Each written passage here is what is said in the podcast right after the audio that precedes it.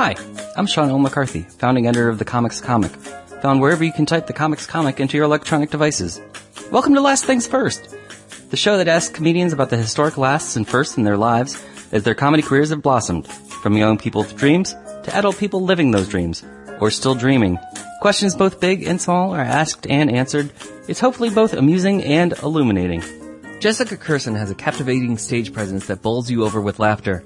Whether you're a schmuck in the front row or one of those so-called celebrities on NBC's Celebrity Apprentice, Kirson has a featured role on screen and behind the scenes in the new Robert De Niro movie about an aging insult comic called The Comedian. She has also appeared on The Tonight Show, Last Comic Standing, The View, and Comedy Central. And this fall guest stars on at least one episode of the new CBS sitcom Kevin Can Wait. I can't wait to hear more about Jessica's past, so let's get to it!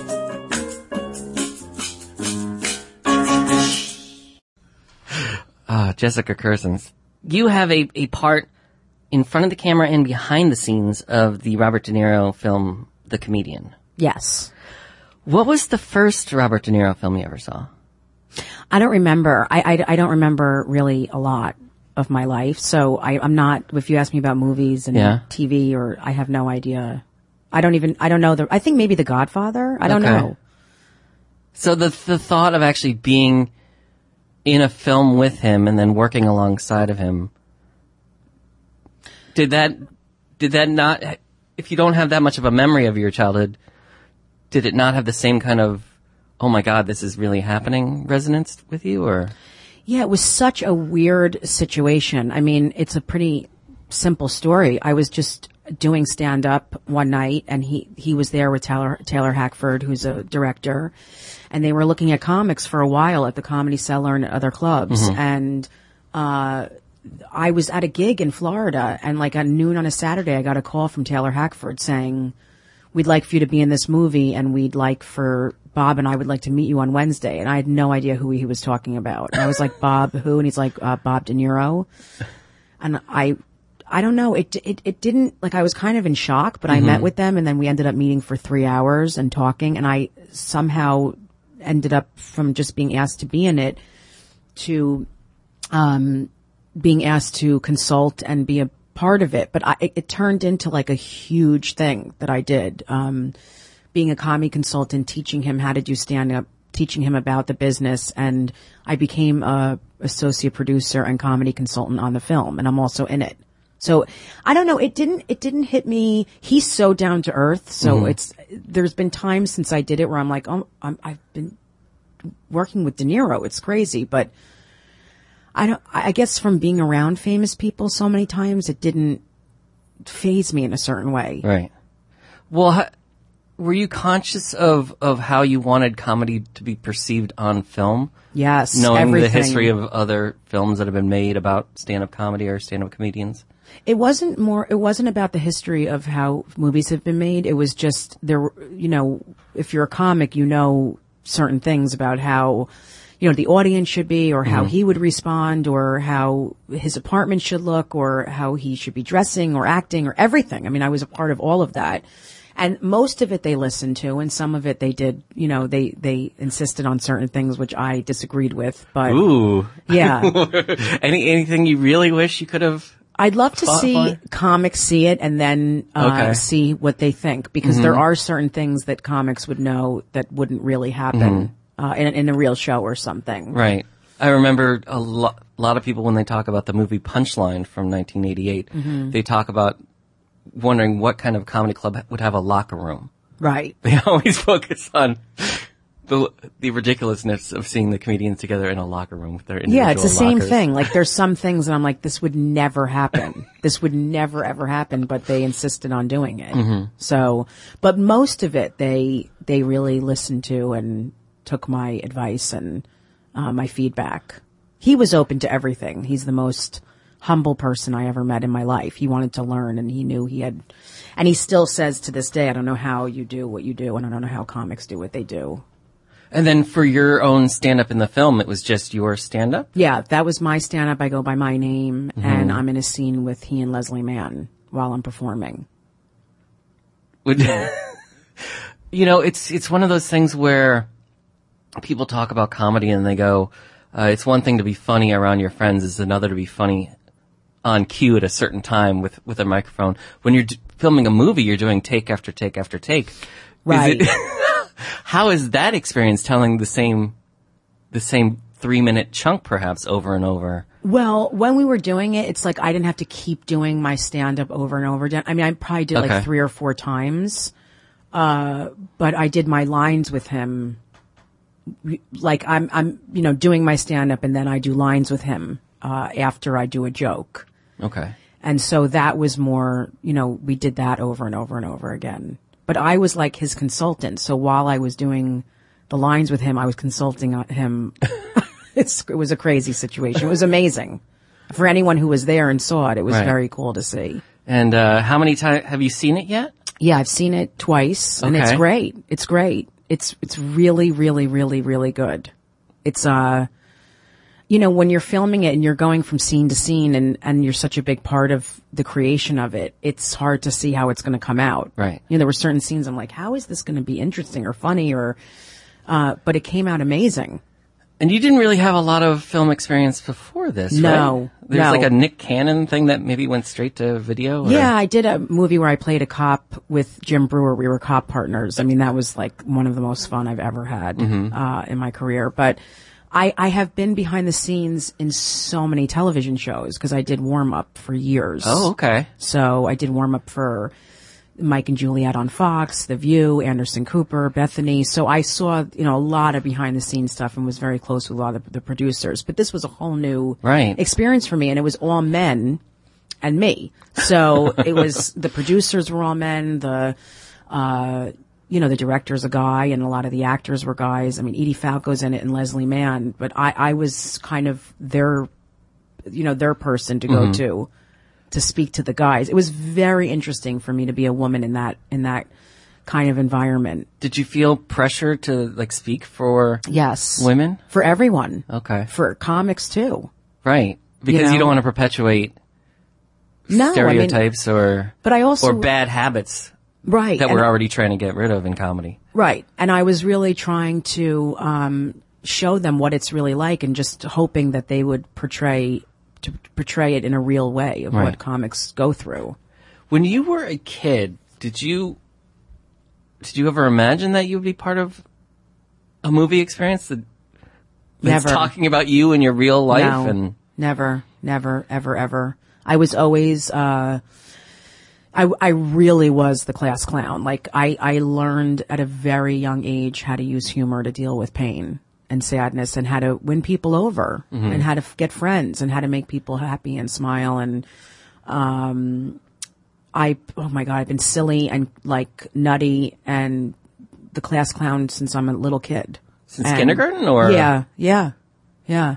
wow Uh, I, my parents are both funny. okay Uh, so, you know, I was a rat. we all laughed constantly, even though there was a lot of, you know, stuff going on in the home. There was Right. still laughter. And hashtag your mom is a shrink yeah, my mom is a shrink and my dad is the furthest thing from it.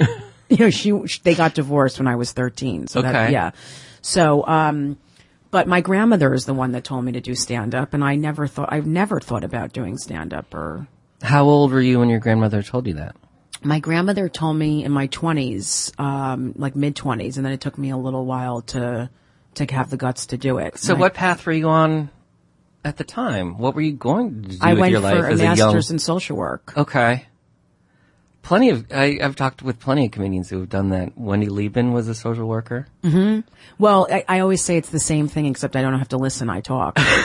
right? I, I can't. It was so depressing. it's like you shush. Let me yeah, this is about let me make you feel better, Yeah, which makes me feel better. exactly.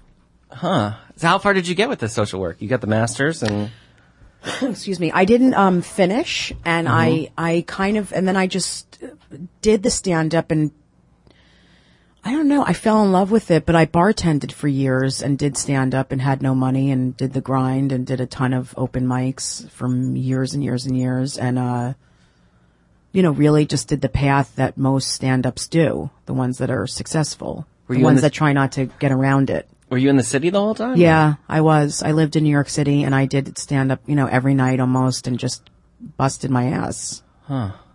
And bartended. Yeah, bartended during the day. How I had no money. I had benefits What kept you going through those years of open mics? because it's such a horrible feeling. Um, and it was, you know, very depressing so some thing. people quit. uh, no, that's what I'm saying. It's familiar for me to be in angst and have, Oh, okay. you know, always feel stressed out. And so I think if I were doing something that was amazing and I felt great all the time, it probably wouldn't have worked. so you're just one of those people that that you might see at an open mic who's just going up and bombing every night, but then they just keep coming back. They're resilient. Yeah. I mean, uh, listen, I had so much fun with the comics that I hung out with. Who was who was showing up at those open mics with you in the beginning? Oh, it was like it was um, Danny Cohen, Jody Wasserman, Demetri Martin, Sherrod Small, you know, Rachel Feinstein. We all started together. Uh, Tony Rock, um, just a big group. Marion Grodin.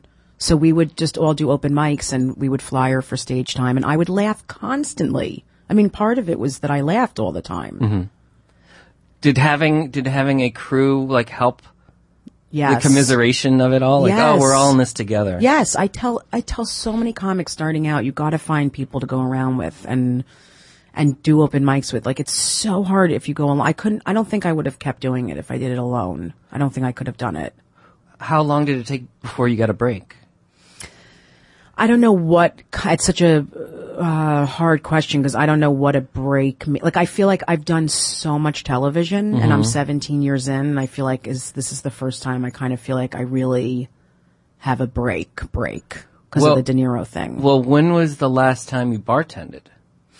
Uh, many, many, many years ago. But I, I did what a lot of people aren't willing to do. You know, I did the road and I did, or some people can't because they have family or whatever their situation is. They can't do it. But I started doing the road early in and doing weekends for like not a lot of money. And I got on stage constantly. So I really, the more you get on stage, the, the less time it takes. So who gave you that first break? Was it a club or a specific headliner? Well, clubs, uh, I, I was emceeing a lot. So I think it was a little, you know, I got in as an MC. Okay. Uh, so it was a little easier in some of the clubs. Not easy, but it was easier to get in because I was a good host. Where were you emceeing first? Uh, Gotham Okay. Comedy Club and then like Stand Up New York and Caroline's, a lot of different places. And I was doing a ton of road gigs and doing anything I could to make some money. And, uh, did that for years and then started as a host on the road at some of the bigger clubs. And then I tell people this all the time. I think this is so crucial.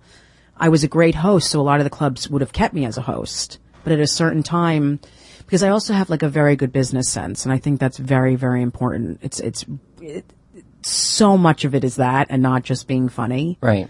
So um, I knew at a certain point I had to say I don't host anymore. I middle now, which was very uncomfortable because I was filled with self hatred. But I knew the only way I would make more money and get further was to say I don't host anymore, um, because they weren't going to come to me and be like, "You want a middle now? Right. You're a great host, but you want to be an opener now." So I did that, and then I started opening and middling, and um, and then at some point I said I headline now. I don't open for people. when you were middling, do, did you tour with the same set of people? or- No, no, I just did a ton of different clubs where I would open for certain people, and um, you know, I, in my experience, because I'm high energy, Right. and, That's why I ask. I want. I want to know what yeah, the to be- dynamic was like. Well, it had to be people who were secure and had, you know, didn't complain, and I, I always, you know, it's very hard for me um, because I, I get that a lot now, like. I hope I don't have to follow you. And I'm thinking, you have three sh- television shows. You're making millions of dollars. You should be able to follow anybody. Right. Like it, it, it enrages me when people say that to me because here I am still working so hard and doing shit gigs sometimes and doing whatever I have to to make a living. And they're saying they don't want to follow me. And it's like they're making millions of dollars. Well, that speaks to the insecurity and shame I that know. all comedians feel. Yeah. Like they don't deserve what they have. Well, it's ego. It's ego. A That's lot of it. it is. So the ones that have the most humility, just, they don't say that to me. Mm-hmm. So, um, you know, I, I, uh, who went up after me? I can't even remember who it was last week, but I did the comedy cellar in the stand in one night and he went after me twice and he's a great comic, amazing, been around for a long time. And both times he said, "Oh God, I got to follow you," but but he wasn't saying in a way like, "I don't want to follow you," or mm-hmm. telling the booker they don't want to follow me. You know, he was he was so nice to me and saying, "You know, I'm a fan. I'm a fan of mm-hmm. yours. Like I've I can't I, I laughed so hard at what you did, and you're amazing." It was Tom Rhodes, Okay. and he I loved him twenty. You know, when I started 17 years ago, I loved him. When he had the long hair and he was Mr. Rhodes. Yeah, he was he is an amazing comedian And he's traveled all around the world. all over the world. But instead of like being threatened by it mm-hmm. and being, you know, like, I don't want to do it and I have to follow you again, he was just appreciating my comedy and saying it's such an honor to be on a show with you. He's a pretty chill guy. He's a nice guy. Yeah. Yeah, but he's secure with himself. Right. He wasn't threatened by me. he saw it more of like, you know, he, he got to know who me, he got to see what I do, he loved it, and mm-hmm. he saw it as like a little bit of a challenge, but didn't make a big deal about it. Right. Um, you mentioned doing a lot of warm up. When did you did you seek that out, or was that an opportunity that just kind of came your way? That was an opportunity that came my way. I think from hosting and being like high energy. I don't even remember. I think another comic referred me and said Jessica would be great for this. And then I tried and it was great money. It was very, very hard to go every day and have to be in the city very early in the morning. Um, and be like Oh, right. Depending on the show, some of crowd, those shows are early in the morning. Yeah, this was a morning show, so I did it for years and it was very early. How early? I think I had to be there at like seven. Oh wow. and I was in Jersey at the time, so it was very early for me. Yeah, it's like doing morning radio, Yeah. And I had to be really have to wear clothes. and dance with them, right? you have to be, yeah, you can't be naked. no. Uh, Not yeah. morning show. I had to dance with them, and but I made so many connections doing that. Really? Yeah, with just producers and people on the show. Mm-hmm. You know, friendships. Okay. How long did you do warm up for? On, On the on the various shows. On and off, probably for like four or five years. And did did that really take care of uh, any financial worries that you might have in terms of working the road for other Yeah, gigs I mean, or it, booking a commercial or booking a TV? It was harder to show. work the road as much because I was so tired and had to, you know, but on the weekends I did. Um, I, f- you know, I, it was the time when I felt the least creative in my career because I, I had to, you know, when you do warm up, you just have to be like a cheerleader and very clean. You know, you can try out jokes and Right. it's exhausting. But every day is kind of the same. Right. It's the same, but we, I had so much fun there too, behind the scenes with the, you know, producers and, um, we, we laughed constantly. So that was, that was fun. The only show I didn't have fun on was Bethenny. I walked off that show. Oh no! I actually walked off one day and just said, I'm, I refuse to do this anymore. what happened that day? It was just horrible energy. And mm-hmm. she, you know, never said hi to me. And it was just this, it wasn't like a family environment what I was used to where everyone got along and got to know each other. It was, it was just, But she's a real housewife. well, I don't do things, I will, real. I would never just do things, uh, I would do something for the money, like a one-time gig or Mm-hmm. Right. a weekend, but not months and months and months of being miserable. And I'd rather do comedy on the street Right. and ask for money than How to is be around that kind of negativity. so? How is how is working warm up for Bethenny compared to uh, performing on an episode of Celebrity Apprentice? Well, the thing I did for Celebrity Apprentice was cool because it was like a special and they just picked some comics to Right. teach the celebrities comedy. So that, that was fun because it was a one day thing. The Bethenny thing was every day. So it was just, I hated it. Celebrity Apprentice was also good for you. I remember like they showcased you performing and yeah, showed I mean, celebrities. those, those things are great, but they're on once. Right. You know, that's like I did the Tonight Show twice and it's on once. Or I did The View twice and it's on once. So they're not repeated. So the stuff that is repeated is the stuff that you get the most, um, out of. okay. Yeah. So that's why it's exciting to do this movie because it's just out there Right. and so many people It'll have a see life. It. Exactly. Yeah. You've also done a couple of, you've taken a couple of different stabs at podcasting and YouTube. Mm-hmm. Tell me about how your approach to that has changed over the years. Well, I've done um, a ton of videos for years. I love doing videos. Uh, it's you know you have to really be on top of it. I'm not a technical person, so unless I have someone helping me with that, it's really hard for me to uh, continue it. So um, the stuff that I can do on my own and just post now is much easier. It's just you know I can just take do do a video and post it, whereas Right. before I had to have help editing it and doing it, you know all that stuff. The first one that was the Jesse K show, or what was the first thing? Well, I had I had a um, YouTube channel called the Jessie K Show, and then I had my own channel, Jessica Kirson, on YouTube. But again, it take this stuff. You know, and any comic would know that it takes so much time and energy.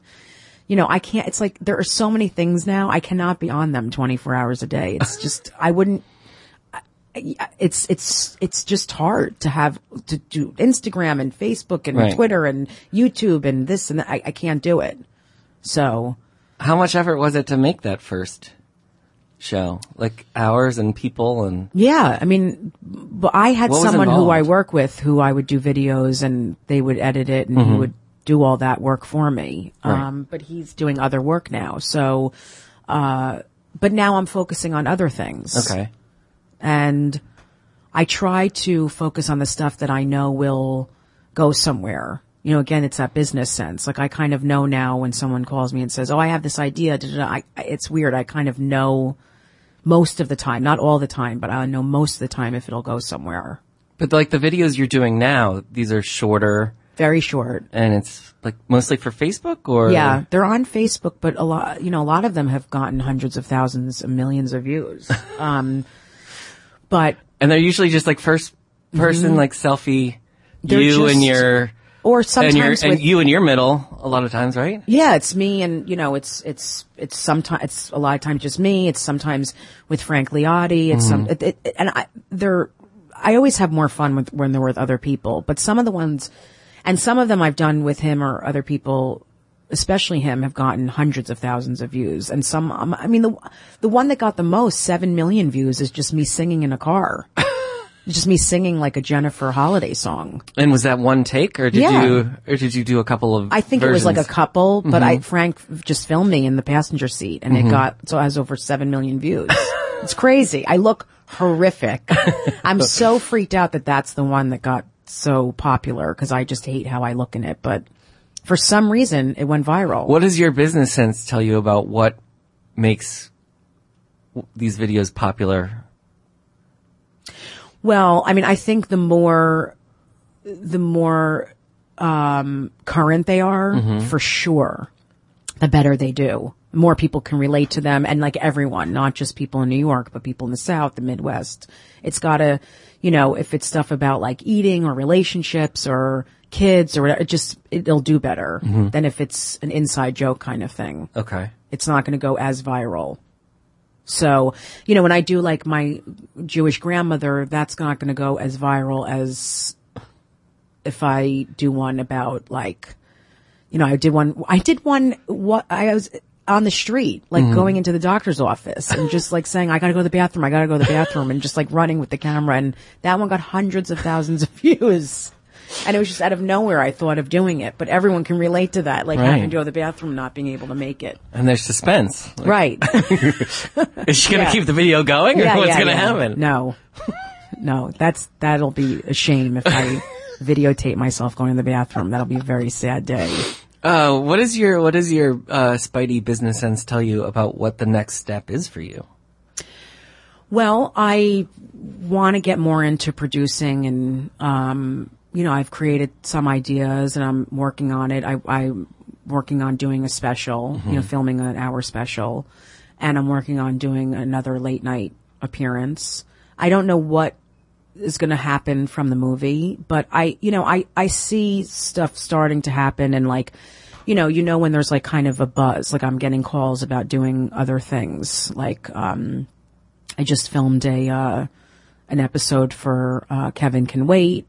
With and- Kevin James on CBS? Right. Now, I didn't even know he had ever seen me before, but he, it, it- you know, most of, I, and I want to say this, you know, so other comics hear this. It's like most of my work has come from other comics. I'd say 75% of my television and movie work has come from other comics or other actors or people seeing me do stand up. It's not from going in on an audition. it, that, that's never been my route, ever. Well, that speaks that speaks uh, marvels about uh, how you are both on stage and off stage. Then, Yeah, well, I think it'll give people hope because a lot of people say, "Oh, I'm not there. How? No one's going to see me," and it's not true. They like when I did Nick Cannon's movie, he called me. He saw me do stand. He, I did stand up with him. I just happened to be on a show in Gotham with him, and then he booked me on some other shows with him, and then he did a movie and asked me to be in it. I didn't have to like go into an office audition. So uh, it is. You're right. It's very important how you are on and off stage. what what kind of advice uh, do you keep close to close to the vest as you you're navigating this next part of your life? Um, are there people who who've been good counsel for you, or things you've read or or heard? I just think the more that I work on myself and I'm aware of, you know, how I should be and how, like, people in general and relationships, the more successful I am. You know, it's, this business is so psychological. Um, it's about having like 50-50 humility and, um, confidence. Like, it's like, you know, I would say to people, people would say to me, well, what do I do when I call a club? I'm like, say, I love your club. It's amazing. I would love to work there. Um, and you should really, you know, you should book me. I'm doing really well. Like, it's like, most people either are too hard on themselves or too egotistical. And I've just always been in that middle place. And I think it's helped me a lot. How do you, how do you maintain that that balance? Very hard because I can go into a really, really negative place a lot of the time and say things aren't going to work out. I'm never going to, do it, you know, um, or I can look at other people's stuff and say, oh, I should be doing this, and my ego comes out. So I literally just stop myself immediately and go on to something else. I, I, I say, Jessica, stop, and I just start looking at something else or taking action and creating something, writing or making a video. Like instead of getting in that negative place of why me or uh, or it's never going to be okay. I, I take action and do something, and it makes me feel better. Yeah, you got to take action. And I don't look at other people's stuff. I don't compare myself to other people. I don't. You can't. It's just it, I can't do this if I do that. especially especially right now when there's so much Mm-hmm. going on. It's it's dizzying. It's dizzying and it also doesn't mean anything. Does that make sense? It doesn't. Right. Just because someone got a special does not mean anything. not not in 2016. No, it doesn't. Now I see people now who aren't even doing stand up anymore who were like the hottest comics when I was in my first five or ten years. They got deals and had television shows and now they're doing something else. They're doing real estate. Well, I hear real estate's pretty good. I don't know. so uh, so on the on the flip side, if you run into somebody, uh, a new person, uh, whether they're young or just want to get involved in comedy, and they come up to you and ask you for advice, what's the first thing you tell them? Get on stage. You know, a lot of people want to get around it and, well, I hate open mics. I mean, they're horrible, but there's no way of getting around it. And you really don't want to anyway. You don't want to make it too soon. It's not, there's a certain, you know, thing that there's, there's levels. Like even now I'm at a different level than I was a year ago. Um, but there's nothing like getting on stage and writing and trying out material. Uh, and being around positive people, being around people that want the best for you. Find a, you know, a group that, or one person even that you can go to shows with instead of doing it by yourself. And, uh, just work, work, work. And don't just depend on stand up because it's not going to work. You have to put other things out there like podcasts and videos and different things. You have to always be creating stuff. Well, Jessica, I know that whenever you get on stage, something magical happens. So, so I thank you for taking some time off stage to sit with me. I really appreciate it. That's very sweet. Thank you so much. Thanks, Jessica. Thank you.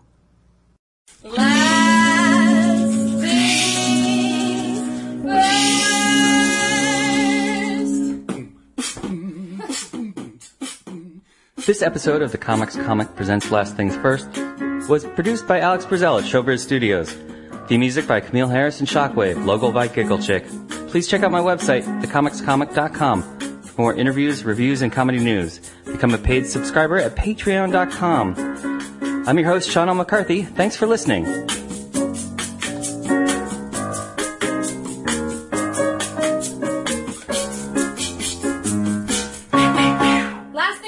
Things first.